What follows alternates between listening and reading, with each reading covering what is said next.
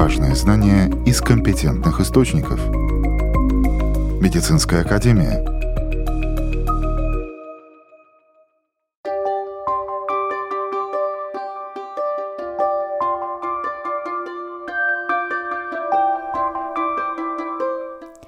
Здравствуйте, с вами Марина Талапина. Сегодня в выпуске. 3 миллиона мужчин в Европе живут с раком простаты. Как улучшить качество жизни этих людей? Нельзя есть сладкое, зато можно сахарозаменители. Мифы о диабете. Где правда, где ложь? Об этих и других темах в программе «Медицинская академия». Начинаем. Уже около 20 лет рак простаты во всем мире является наиболее распространенной злокачественной опухолью у мужчин. В Латвии это вторая по распространенности форма онкозаболевания. Главврач клиники урологии и урологической онкологии Рижской Восточной клинической университетской больницы, преподаватель университета имени Паула Страдания Марис Якубовский в интервью Латвийскому радио 4 рассказал о диагностике этого заболевания. Около 400 мужчин умирает от рака предстательной железы в нашей стране конкретно. Что хорошо, я могу сказать, несмотря как будто увеличилась заболеваемость раком предстательной железы в нашей стране, стали чаще выявлять, потому что появился и очень популярный это PSA-тест. Это специфический антиген простаты. Он специфичен железе, то есть конкретно простате. Он не специфичен другим болезням, воспалительным. То есть он специфичен простате, но не специфичен болезни. И поэтому что за причина увеличения этого теста, это надо оставить на решении доктора, на, на решении уролога. Но что мы рекомендуем, э, достигая определенный возраст, то есть э, возраста 50 лет, надо начинать регулярно контролировать ПСА тест. Регулярно это минимум раз в год. Потом есть группы риска. Группы риска это те мужчины, где в роду по мужской линии кто-то болел раком предстательной железы. И здесь э, возможность заболеть раком предстательной э, железы увеличивается от 4 до 7 раз. И здесь мы рекомендуем этим мужчинам начинать проверять этот тест с возраста 45 лет и, может быть, даже чаще два раза в год.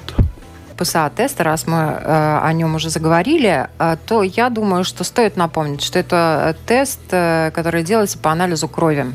Ничего особенного, душещипательного, страшного он из себя не представляет. Надо просто пойти и сдать кровь и попросить, чтобы сделали отметку на ПСА. Да, любому себя любящего, ценящего мужчину э, рекомендуется вообще регулярно делать проверки здоровья. И не только проверять свою предстательную железу, но вообще обращать внимание на свое здоровье. Мы живем в таком стрессовом времени, и очень много внешних факторов на нас влияют. И это приводит к разным болезням, то есть сердечно-сосудистым болезням, онкологическим онкологическим болезням, и падает и защитные реакции, иммунные реакции организма. Поэтому не только ПСА я бы рекомендовал проверять, но регулярно проводить и другие обследования, то есть ультразвуковое обследование, потому что большинство всех остальных опухолей, там, э, если я говорю о, о мочевыводящей системе и урогенитальной системе, то э, рак почки мы тоже находим находим нечаянно. И если взять соотношение мужчин и женщин, то опять э, мужчины раком почки болеют больше, чем женщины. Я думаю, мужчины больше подвержены всяким вредным факторам, там эти курения. Потом, мне кажется, что у мужчины хуже толерируют стресс. Хуже. Они больше переживают. Ну, они внешне не так э, эмоциональны, и, и они не выпускают это, они оставляют в себя, но это mm. приводит к всем этим стрессовым болезням. Это раковые болезни, это сердечно-сосудистые да, болезни. нельзя стресс оставлять в организме. Ну, нельзя ругаться. Надо его выводить. Ну, надо по-другому. Это выводить надо там в спортзале или прогулками, но не выплескивая на окружающую среду и окружающих людей. Тем не менее, жизнь есть жизнь. Это онкологическое заболевание, которое, к сожалению, лидирует, и есть разные формы. Есть более щадящие, мягкие формы, а есть агрессивные когда надо действовать незамедлительно. И тут, конечно, уже включаются в работу врачи, которые, во-первых, выявляют проблему и определяют, что это за проблема. И, как вы уже упомянули, очень важно также сказать, что повышенный уровень ПСА – это еще не означает онкологическое заболевание. Это нет. Там может быть это и при доброкачественном увеличении предстательной железы, так же самое при бактериальных воспалениях. Это надо соотносить с симптомами и смотреть этот э, прирост ПСА. И это скажет вам уролог. Так как в наши дни мы идем на раннюю диагностику, какая польза от ранней диагностики? При ранней диагностике это формы ограничены, они они внутри органа, они не за пределах органа. И в таких случаях мы можем эту опухоль удалить принося минимальный ущерб пациенту. Если эта опухоль вышла уже за пределы органа, то есть проросла капсула органа, мы должны очень агрессивно действовать. Мы должны удалять саму железу с окружающей ткани. А если внутри, то мы можем применять более щадящие методы, даже методами нагревания. Не всегда это будет хирургия, но это будет малоинвазивные методы лечения онкозаболеваниями так долго пугали людей, что мы сейчас сталкиваемся очень часто с тем, у некоторых от одного названия руки опускаются, люди даже не пытаются бороться. Но то, что касается онкозаболеваний сегодня, настолько прогрессивные методы лечения, что не то, что не стоит опускать руки, не надо так э, пессимистично на это ни в коем случае смотреть. Сегодня, если все обнаружено на ранней стадии, есть очень успешные методы лечения, и ремиссия достигается до 20 лет и более. Правильно? Так точно. И если сравним последние там, 20 лет, то продолжительность жизни нашего населения увеличилась на лет 10. Это благодаря кардиологии и, и, и другими методами э, лечения других болезней. Но что это за собой тянет? Это за собой тянет все старческие заболевания. И мы начинаем страдать раками. Так же самое в стране должна развиваться геронтология, должно развиваться уход за старыми людьми. И я всегда говорю пример. Мне знакомый уролог с Германии, он долгие годы в Африке проработал. Он говорит, он в своей практике практически не видел рака предстательной железы, потому что там продолжительность жизни низкая. До 50 а, лет. Да, а в этом возрасте люди не болеют раками предстательной uh-huh. железы. Но тот же самый африканский человек, если он переместится в более развитую страну, там в Америку или где-то, то и возможность заболеть раком предстательной железы ему удваивается и утраивается. Как это объяснить? Ну, которые более связаны с материальным образом жизни, те ищут внешние факторы, то есть еда, среда, химическое отравление. Моя теория больше это связано с стрессовыми ситуациями, потому что стресс угнетает нашу иммунную систему. Да. Этот рак, он э, к сожалению, на начальных этапах может себя вообще не обнаруживать, правильно? Это не только этот рак. Все раки в начальных стадиях бессимптомны. И всех раков надо искать. Если мы хотим долго жить, быть здоровы, рак надо искать. Мне студенты э, начинают свои презентации о симптомах опухоли. Начинают там боли, кровотечений, там недомоганий, там все. Я говорю, вы рассказываете нам о запущенных стадиях рака. Правильно начинать. У рака нет симптомов.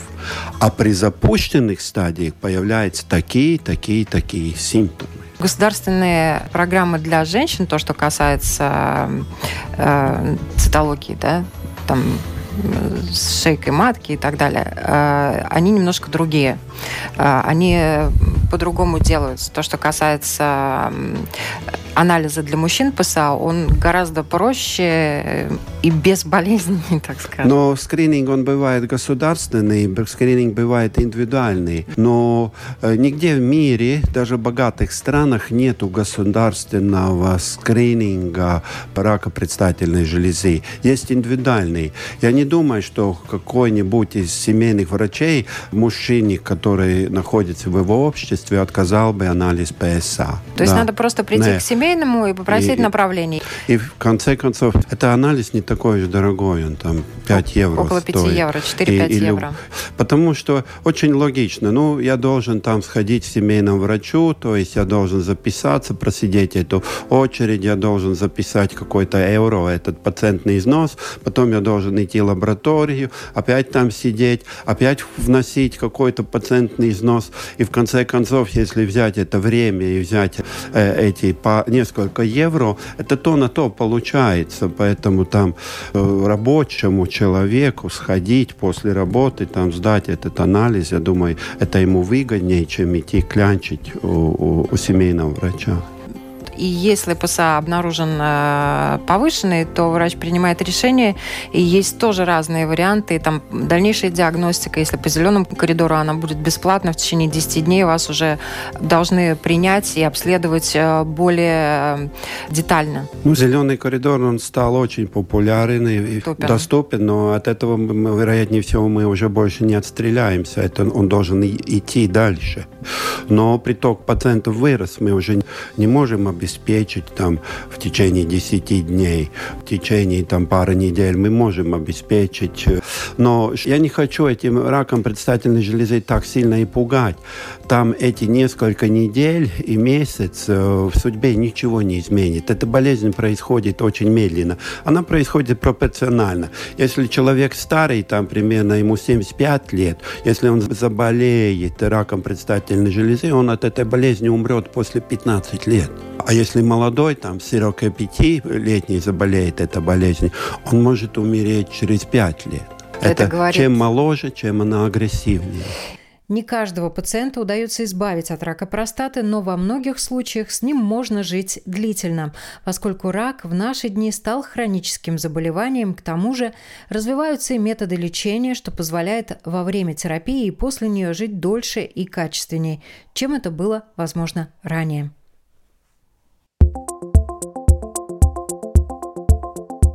Новости медицины.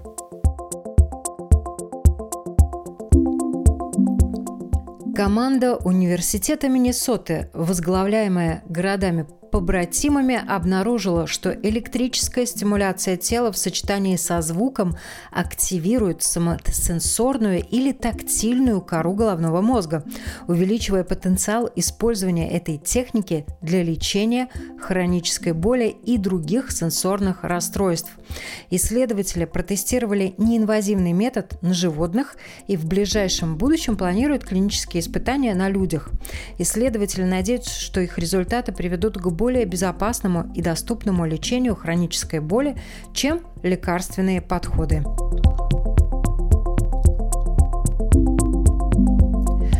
Крупнейшее в истории генетическое исследование шизофрении выявило большое количество специфических генов, которые могут играть важную роль в психическом расстройстве. Группа из сотен исследователей из 45 стран проанализировала ДНК 76 тысяч людей с шизофренией и 243 тысяч человек без нее, чтобы лучше понять гены и биологические процессы, лежащие в основе этого состояния. Новое исследование обнаружило гораздо большее количество генетических связей с шизофренией, чем когда-либо прежде.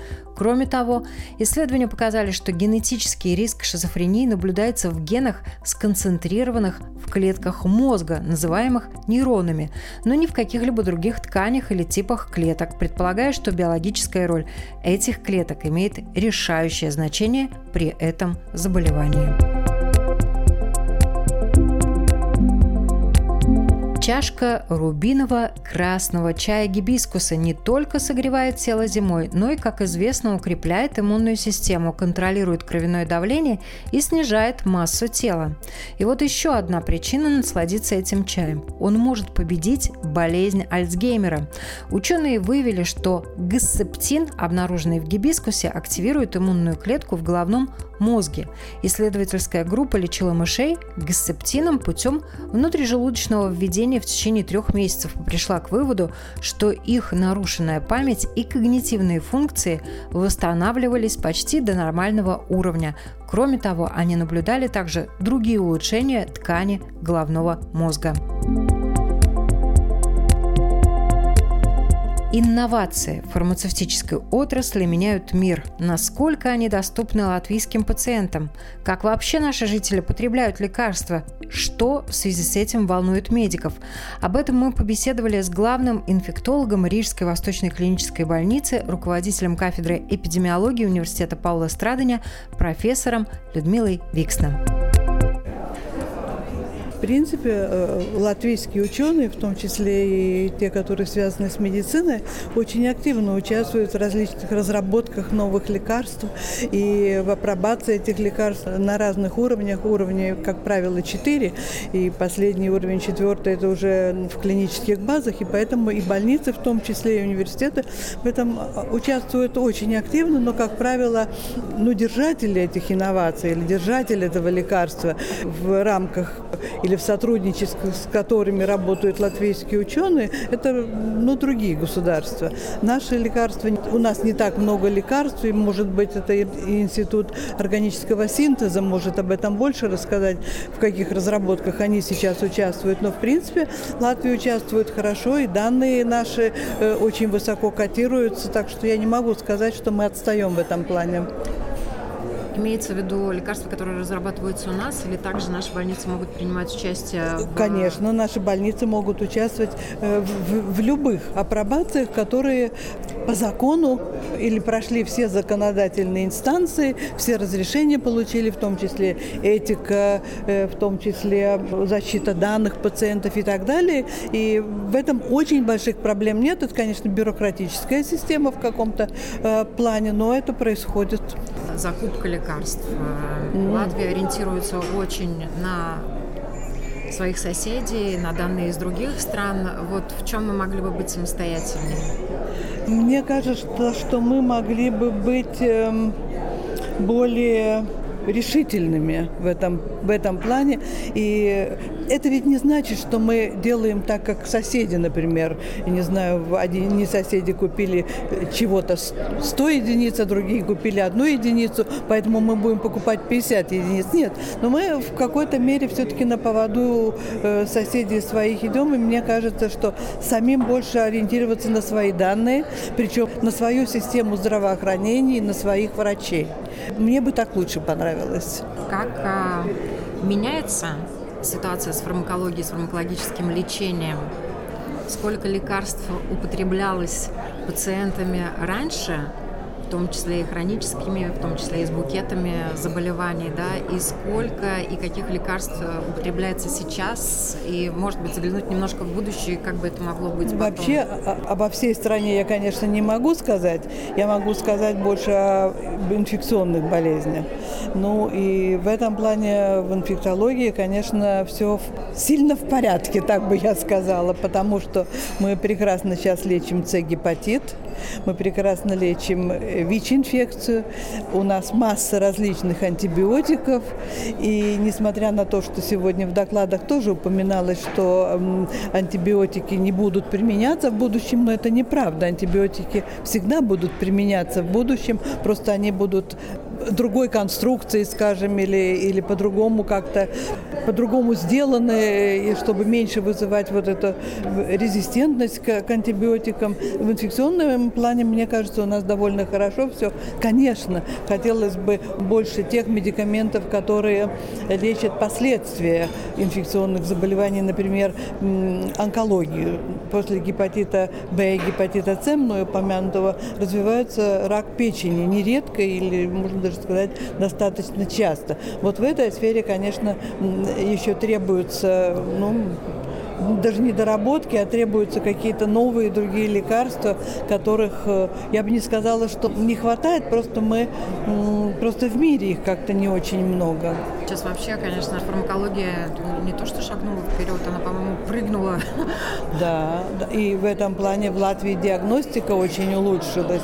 Вот, например, Восточная больница, э, лабораторная диагностика, даже не распознавание, а определение вида опухоли и детального на генетическом уровне, это уже работает на очень-очень тонком уровне. Но да. такие достижения. И, в общем, там все улучшается. Ну, то, что касается лекарств, вы уже упомянули вот э, в будущем. В принципе, может быть, уже даже мы к этому идем. Все больше и больше исследований описывается различных лекарств, которые работают на клеточном уровне, то есть меняют э, восприятие клетки, если так можно выразиться, да, Но ну, там, это активизируют такая, да. Т-клетки э, но это далее. общая тенденция сейчас работать на клеточном уровне, и в основном это для того, чтобы не портить остальные клетки организма, чтобы на них не было никакого такого отрицательного э, давления, вмешательства. Но это будущее наше, конечно.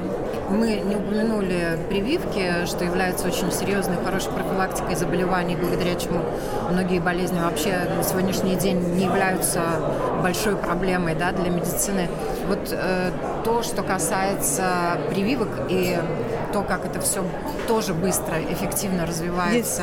Если, если об обычных прививках, то там действительно все быстро развивается. А если о таких немножко необычных прививках, то в Латвии профессор Пумпенс долгое время работал над индивидуальной прививкой для людей, которые страдают хроническим гепатитом Б, чтобы э, достичь такой ситуации, что этот вирус становится безвредным для э, носителей для того, или для хозяина этого вируса.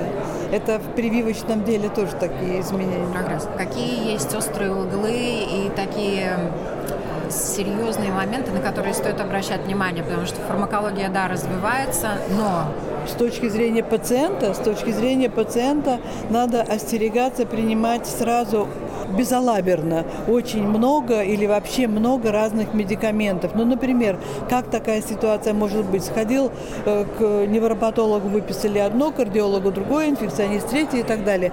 Надо обязательно, чтобы семейный врач или другой специалист все эти лекарства собрал вместе и решил, что из этого надо, в какой форме, что может быть не надо или в какой последовательности. Потому что много сразу и безалаберно приводит к тому, что, во-первых, они могут не действовать, во-вторых, они могут быть вредными, и в-третьих, они могут быть очень вредными. Что специалистов э, может настораживать да, и вызывать скепсис? Какие ситуации касательно лекарств? Меня, например, лично больше всего волнует ситуация, когда пациенты сами себе выписывают, сами принимают и сами удивляются, что потом плохо. Или врачу не рассказывают? Нет, нет, э, э, нет, это секрет. Потому что сосед сказал. Генеральное напутствие всем, кто ходит в аптеки и любит покупать лекарства. Надо принимать лекарства только посоветовавшись или по рекомендации врача семейного или врача, которому пациент доверяет.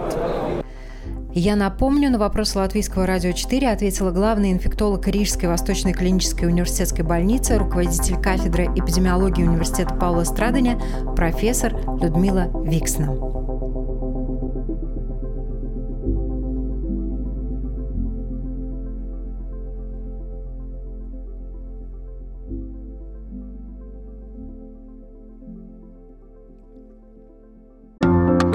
Важные знания из компетентных источников. Медицинская академия.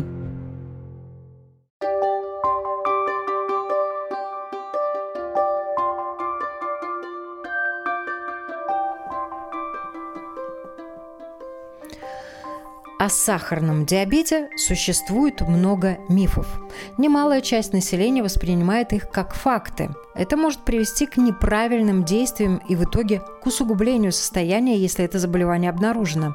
Тем не менее, есть и такие мифы, которые имеют под собой основания. Подробнее об этом Латвийское радио 4 спросила доктора-эндокринолога профессора Илзы Конраде. Существует много мифов о сахарном диабете. Чему можно верить, чему верить ни в коем случае нельзя.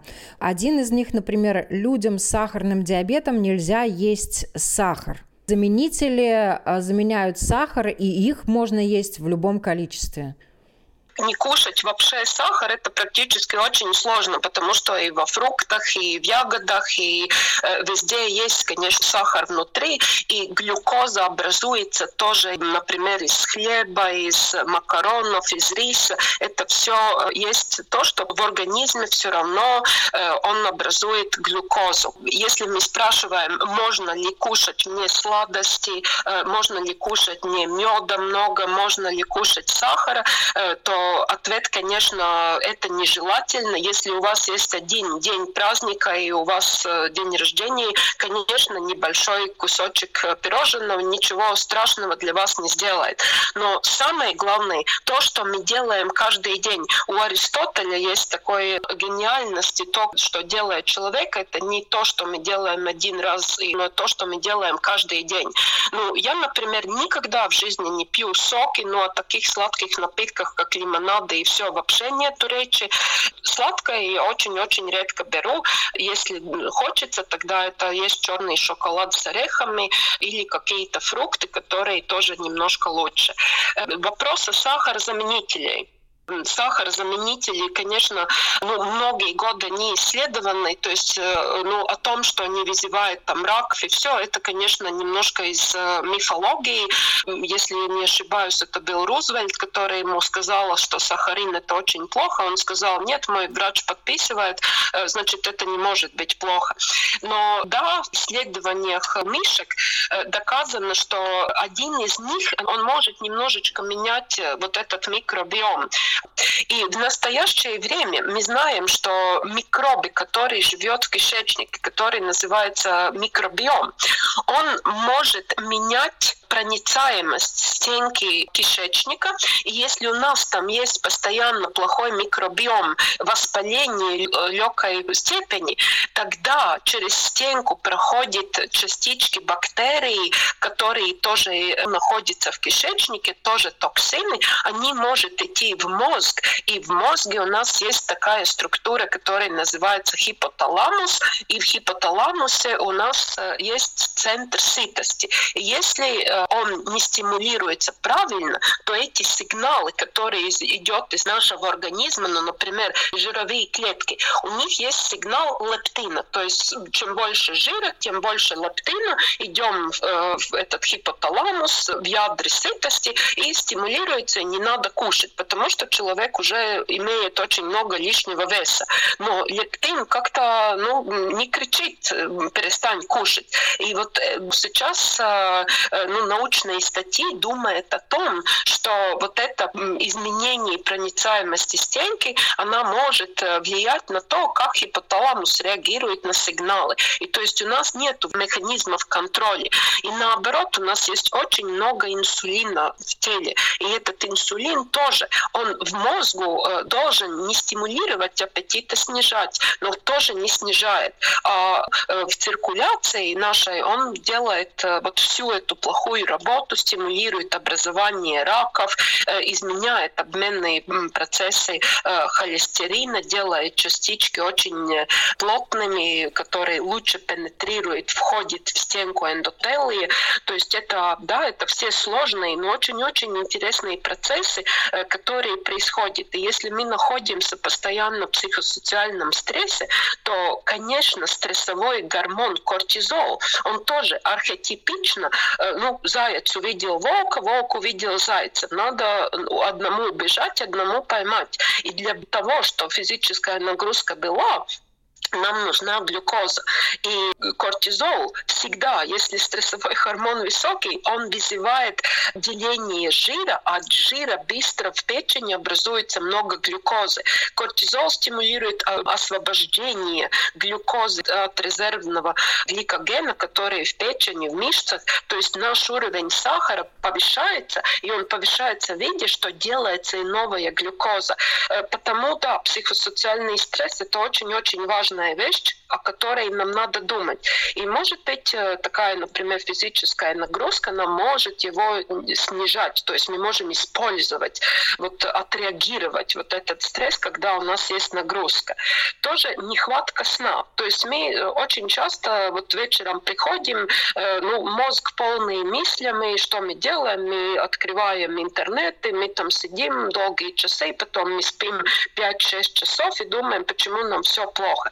Ну, тоже тоже исследования показали то, что если мы не спим хотя бы вот эти 7 часов, конечно, есть индивидуальные отклонения, всегда такие есть.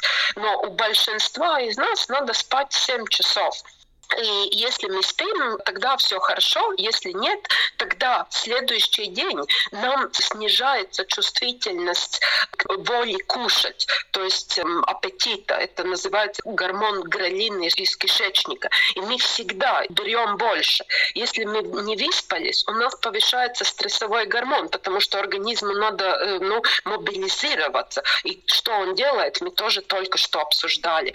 То есть, э, да, сон это тоже очень важно важный вопрос, потому что если мы не выспались, обычно мы пьем нормальное кофе, но когда мы не выспались, мы хотим что-то сладенькое, мы хотим что-то жирненькое, потому что это дает э, ну, э, какое-то ощущение телу, что мы живы, что у нас есть сигнал, что что-то меняется.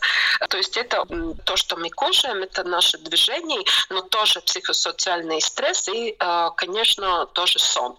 Есть также достаточно такой распространенный миф, что диабет второго типа, он поражает в основном только полных людей и протекает в легкой форме. К нему некоторые серьезно не относятся. Мнение профессора эндокринологии по этому поводу. Да, это есть э, мифология. То есть э, мы уже немножко говорили о этих симптомах, которые появляются 12 сахар и больше. Но я уже сказала, что сахар 7, он уже связан с изменением сосудов. Конечно, эти изменения не в один день. Нужны месяца, годы. И когда я учу студентов, я всегда использую такую красивую метафору насчет черепахи, которая должна переходить большую дорогу, и она смотрит э, бинокль, приходит ли машина или нет. И если мы не смотрим на свое здоровье, мы ходим с резистентностью к инсулину, потому что я бы хотела еще сказать, что даже не сахар самый важный. Самое важное — это резистентность к инсулину. И это то, что людям надо понять, что резистентность к инсулину — это легкое-легкое воспаление во всем теле, которое меняет обменные процессы. Мы уже говорили о том, что это стимулирует изменение жировых частичек.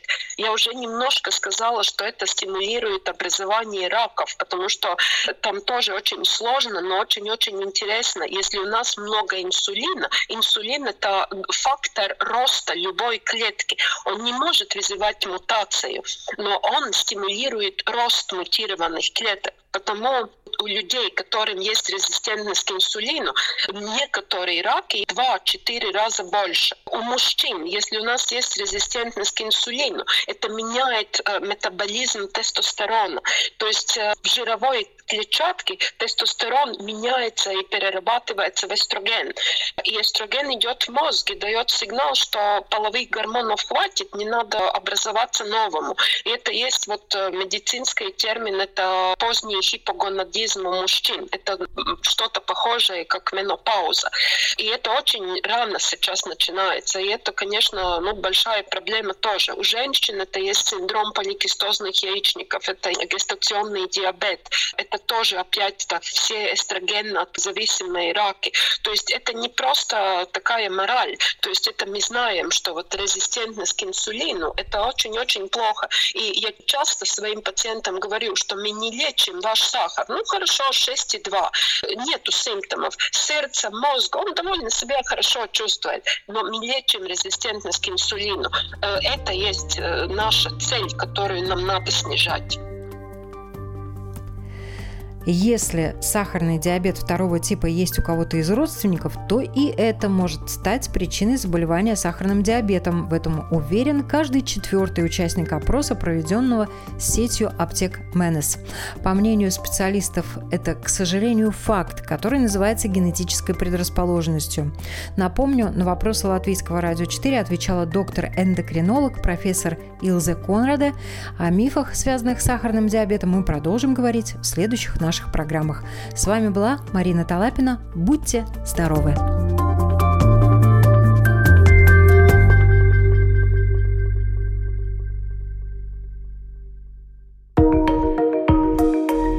Важные знания из компетентных источников.